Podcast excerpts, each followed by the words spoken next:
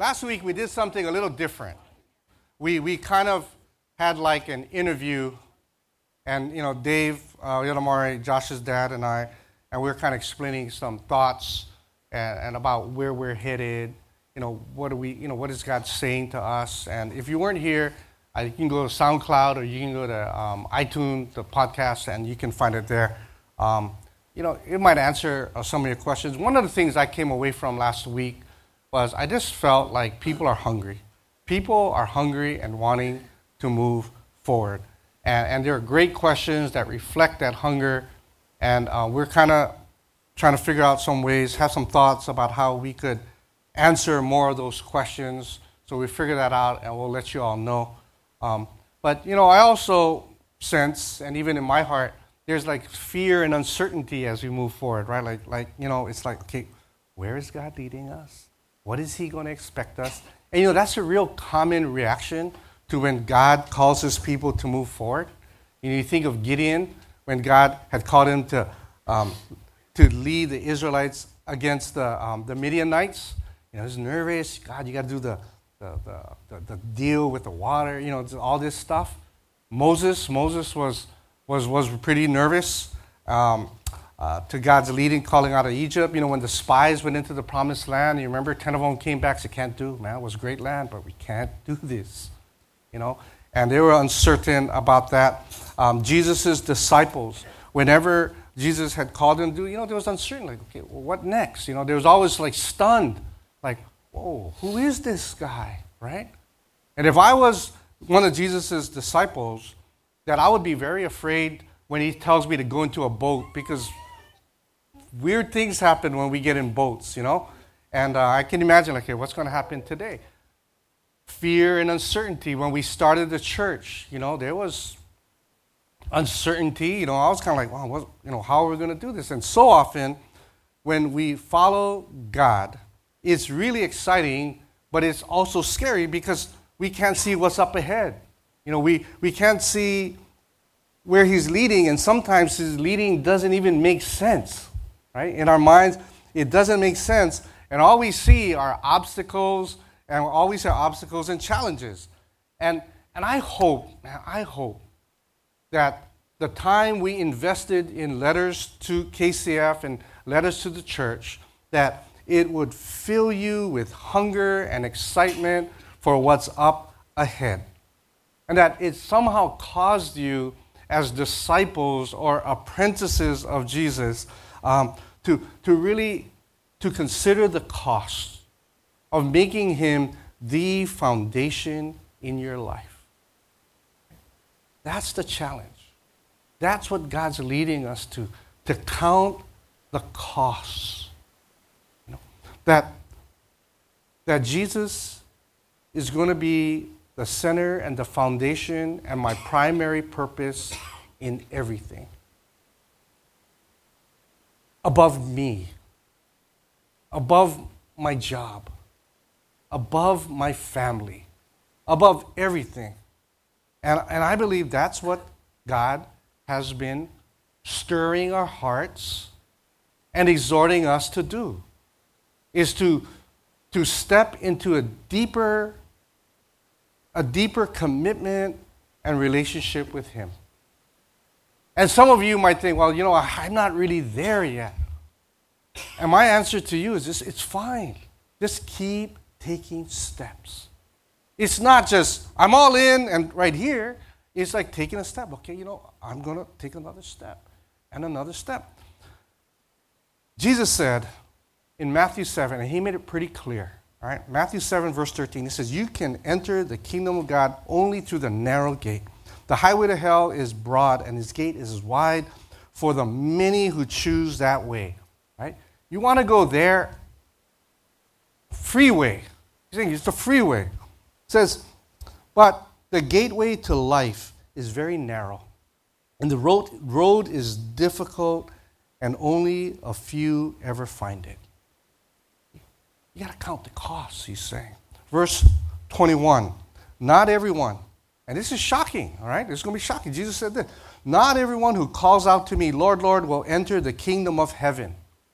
Only those who actually do the will of my Father in heaven will enter. Obedience is so important. On judgment day, many will say to me, Lord, Lord, we prophesied in your name and cast out demons in your name, performed many miracles in your name. We went to church, we had a small group, we even gave money on Sundays. Jesus said, But I will reply, I never knew you. Get away from me, you who break God's laws. Whoa. And then in Matthew 19, 24, I'll say it again. I'll say it again. It is easier for a camel to go through an eye of a needle than for a rich person to enter the kingdom of God. And Jesus made it seem like it's impossible, that it is totally impossible to follow him. And really, on our own, on our own strength, on our own willpower, it is impossible. It is impossible. Because Jesus goes on in Matthew 18, verse 3, and he says this I tell you the truth. Unless you turn from your sins and become like little children, you will never get into the kingdom of heaven. So, anyone who becomes as humble as this little child is the greatest in the kingdom of heaven. And he says, following Jesus is all about faith.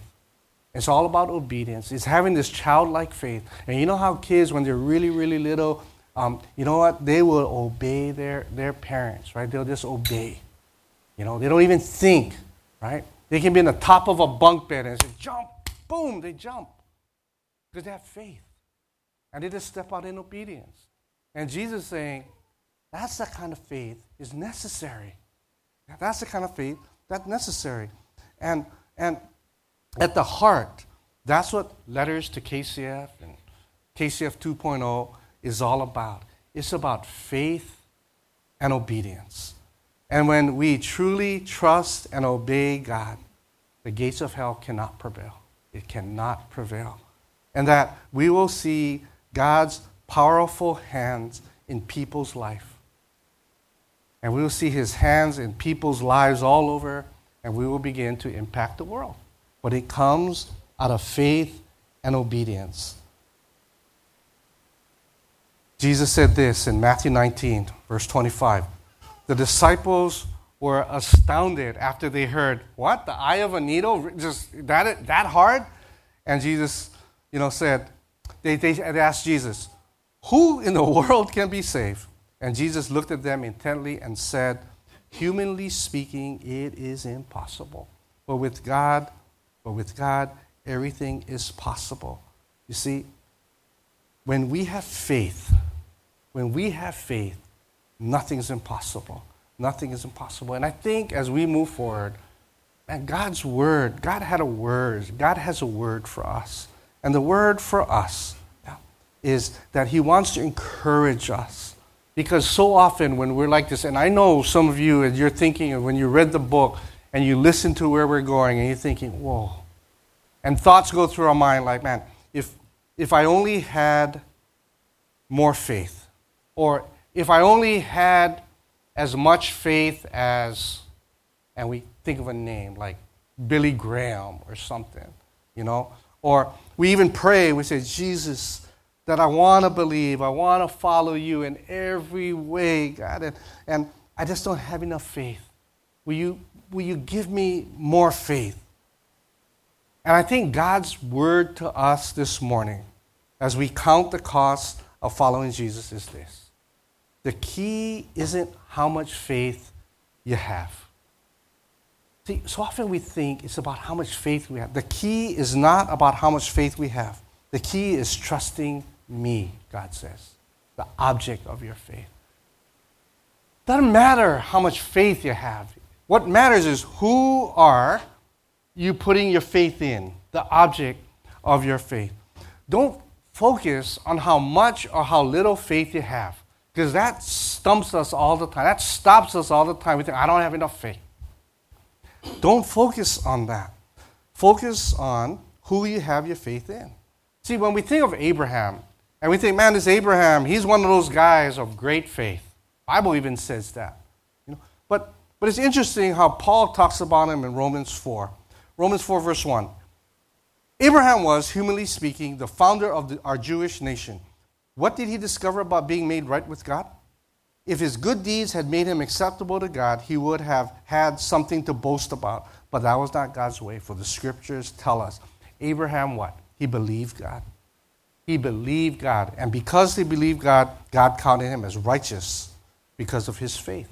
And then verse 16. So the promise is received by faith, it is given as a free gift, and we are all certain to receive it, whether or not we live according to the law of Moses. If we have faith like Abraham, if we have faith like Abraham. For Abraham is the father of all who believe. That is what the scriptures mean when God told him, I have made you the father of many nations. This happened because why? Because Abraham believed in the God who brings the dead back to life and creates new things out of nothing. It, it was the object of his faith that made all the difference in the world. You see, Romans 4, verse 20. Abraham never wavered. He never did? Well, that's what Paul said. Never wavered in believing God's promise. In fact, his faith grew stronger, and this he brought, and in this he brought glory to God. He was fully convinced that God is able to do whatever his promise. See? Abraham wasn't a superhuman. He had much faith, but he wasn't just he wasn't a man of extraordinary, he wasn't like someone beyond any of us. He was just like you and I. He had fears, he had concerns. You know, he feared for his life. And twice, in fact, he pretended that his wife was his sister because he didn't want to get killed. Right? He didn't care what happened to her. It was like, I don't want to get killed, so tell him you're my sister. Because if they find out you're my wife, they're going to kill me to get to you, right? He did that twice, you know. Even though God had said he would be the father of a great nation, after waiting many years, what his wife and him just kind of laughed at the idea of two old folks having a kid. You know, they even agreed for him to, to have a child with a servant girl. But Abraham says, but Paul says Abraham didn't waver in his belief and was fully persuaded of who God was. And he wasn't perfect, but he sought to trust God. And in Genesis 12, you know, I just thought about that. I thought in Genesis 12, when God told Abraham to leave his country, leave his people, go to a place I'm going to tell you where to go, and you're going to be a father of, of you're going to be a father of a great nation. That was the first time.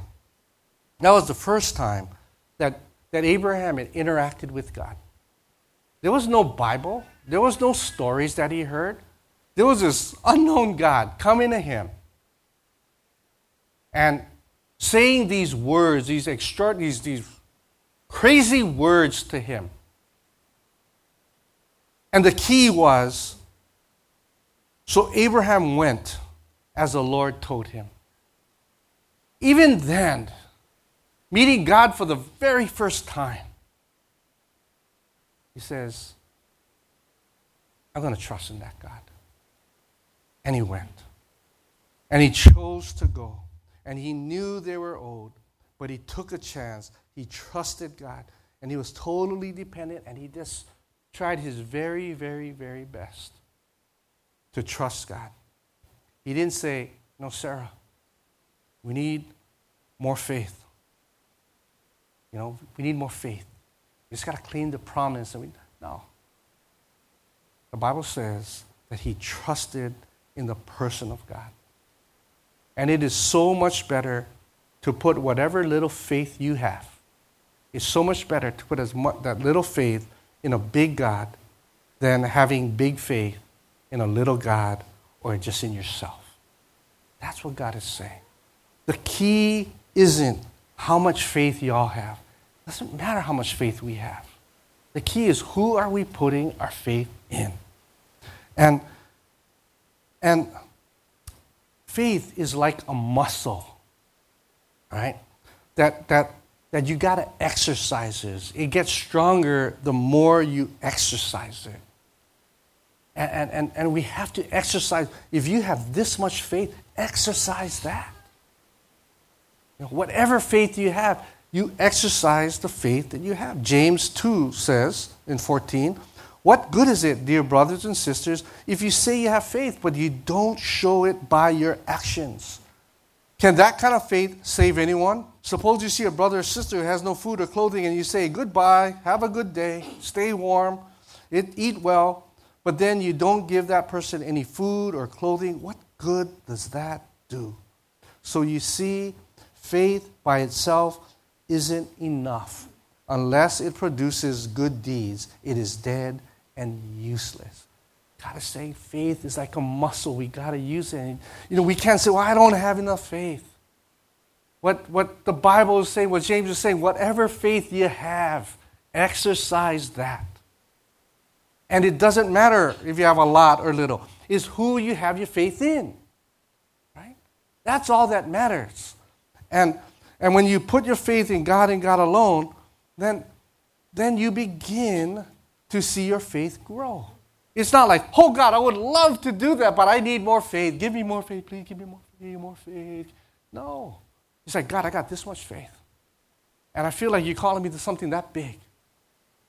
So you exercise this. You say, God, whatever little faith I have, that's enough because you're a big God. And if you say go there, I'm going.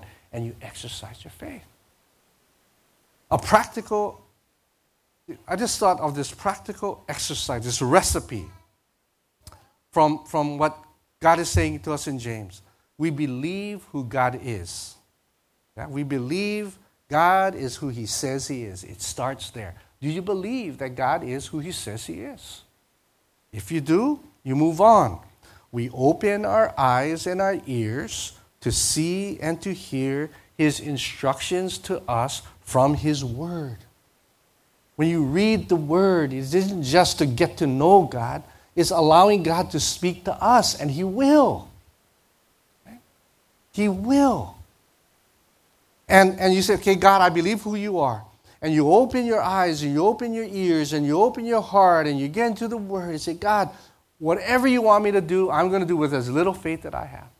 And then when you hear God tell you something, then you just receive His Word and exercise your faith and take that step of obedience. That's what God is asking us for. He's not asking for the results that is know, great result. He's just saying, will you just believe in me enough to just take that step of faith. You know? And I don't know how many times that I've taken a step of faith on just little things and I thought God was saying, go do this. And I look, nothing really happened that I thought. And then God, I just, later on, I feel the pleasure of God. I say, Mark, thank you for being obedient. That's all I'm asking you, just to be obedient. And then every time I do that, my faith grows. When I think about finances, and, and finances is an area of stress for a lot of us, right? Through the years, God is who you say you, you're God. You tell me to take a step of faith and do this, and my wife helps me because she says all kinds of crazy things from God, like I think we're supposed to give X amount of money to the homeless shelter or this or this person. And I'm like, what? And we step out in faith and we see God do what only God can do. And I tell you what, I think my faith muscle when it comes to finances, man, it's, it's, a, it's a lot stronger than it used to be. I don't stress about finances anymore. Why? Because I say, oh God, I need more faith. No, because you just exercise whatever faith you have. And when you see God come through, it's like, whoa. See God come through, and you exercise. And so, what I wanted to do in, in the next 15 minutes is I wanted us to practice that because faith without works is useless, all right? So, what I'm going to do is I'm going to read out loud Philippians chapter 1. Okay? And you can follow along in your Bible, probably might be on the screen. And as I read, I want you to ask. We're going to ask. We're going to ask the Holy Spirit to speak to us. And that, that, that, that He would show us something that He's calling us to do. All right? Okay? When you sense that, it might be in Philippians 1 3. If that's it, great. And you write down, practically, I think God wants me to do this.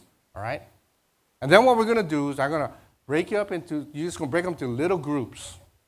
And I just want you to share what you believe God is asking you to do. And then we learned in Hebrews that we need to encourage each other. So when somebody shares, we just encourage each other in that group.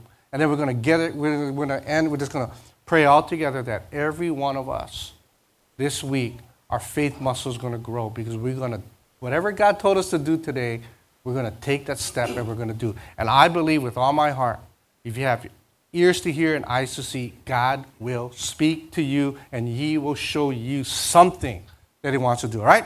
So, we're going to read Philippians chapter 1. Okay?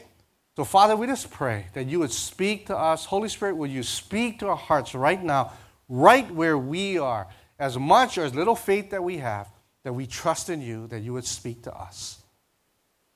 This letter is from Paul and Timothy, slaves of Christ Jesus. I'm writing to all of God's holy people in Philippi who belong to Christ Jesus, including the church leaders and deacons. May God our Father and the Lord Jesus Christ give you grace and peace.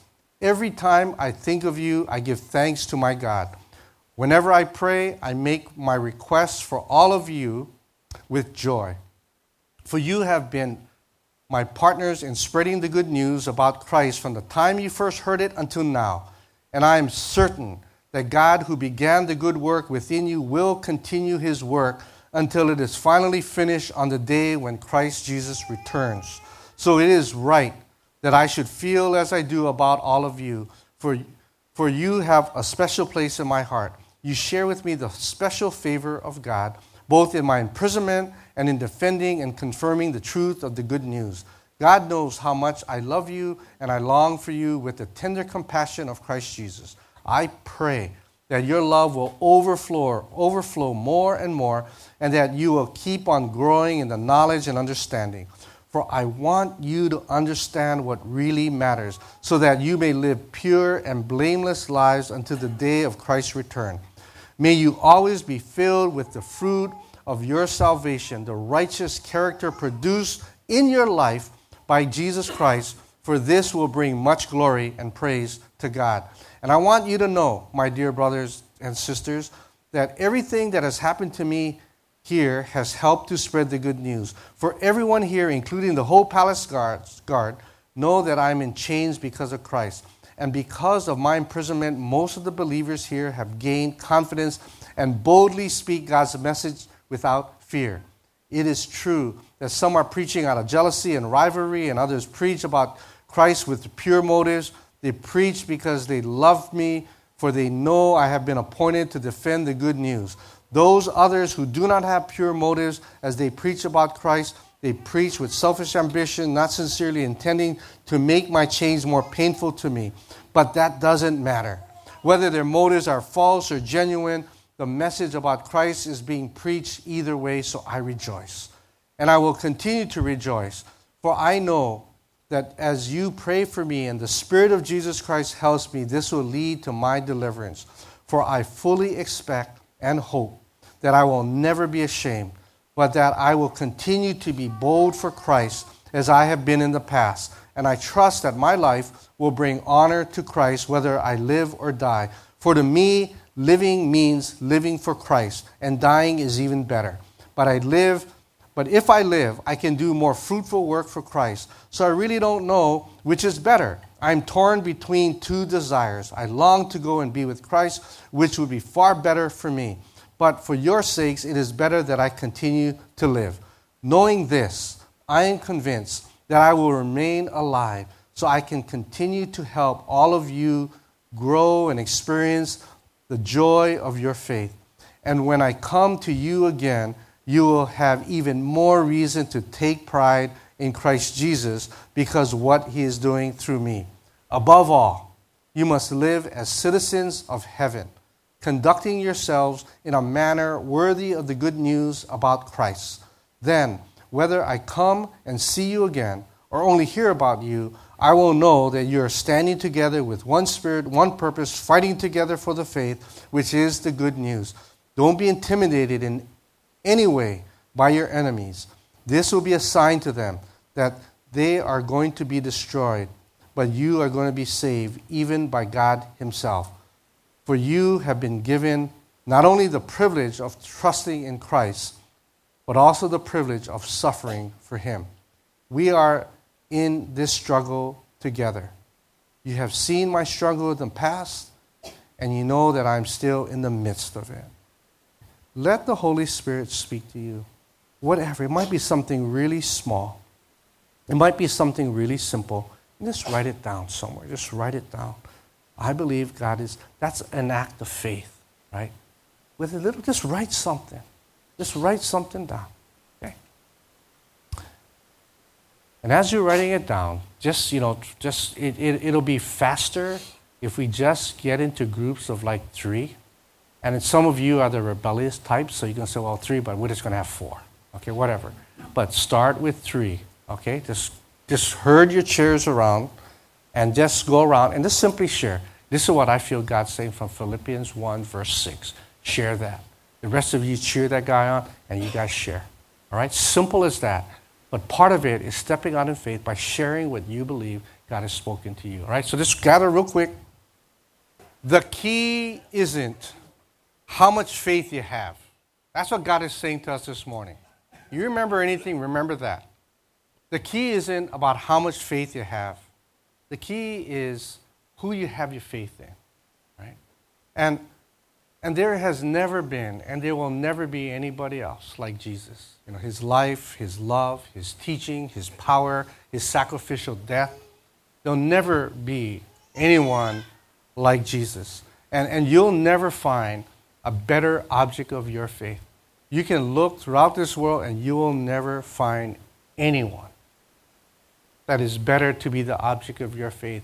And He is worth betting everything, every moment, every, every possession, everything in your life. And if Jesus isn't the object of your faith, man, you're missing out. You're missing out.